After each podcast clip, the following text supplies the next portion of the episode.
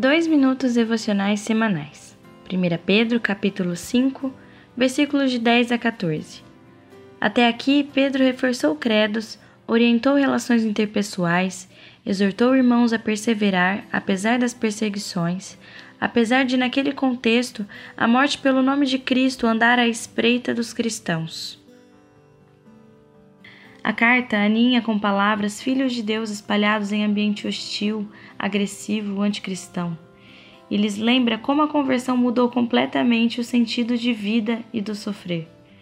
Sofrer por Cristo é muito valioso, e sofrer por Cristo naquele contexto não era algo incomum. Não podemos esquecer que Jesus se fez igual a nós em relação ao sofrer. O que nos move é a solidária e amavelmente resistir ao maligno por Cristo, pelos irmãos, por nós.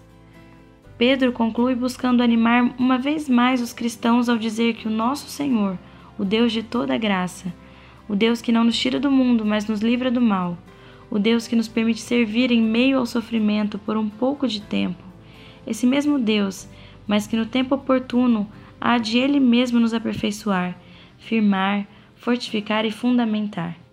Isto quer dizer que o sofrer por Ele não é inútil, mas é o trabalhar dele em nós.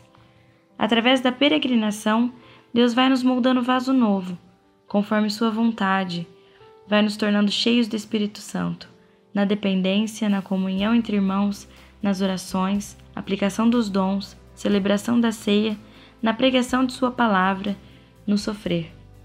No verso 10 há um contraste encorajador entre sermos chamados à glória eterna e o pouco tempo em que havemos de sofrer nessa vida.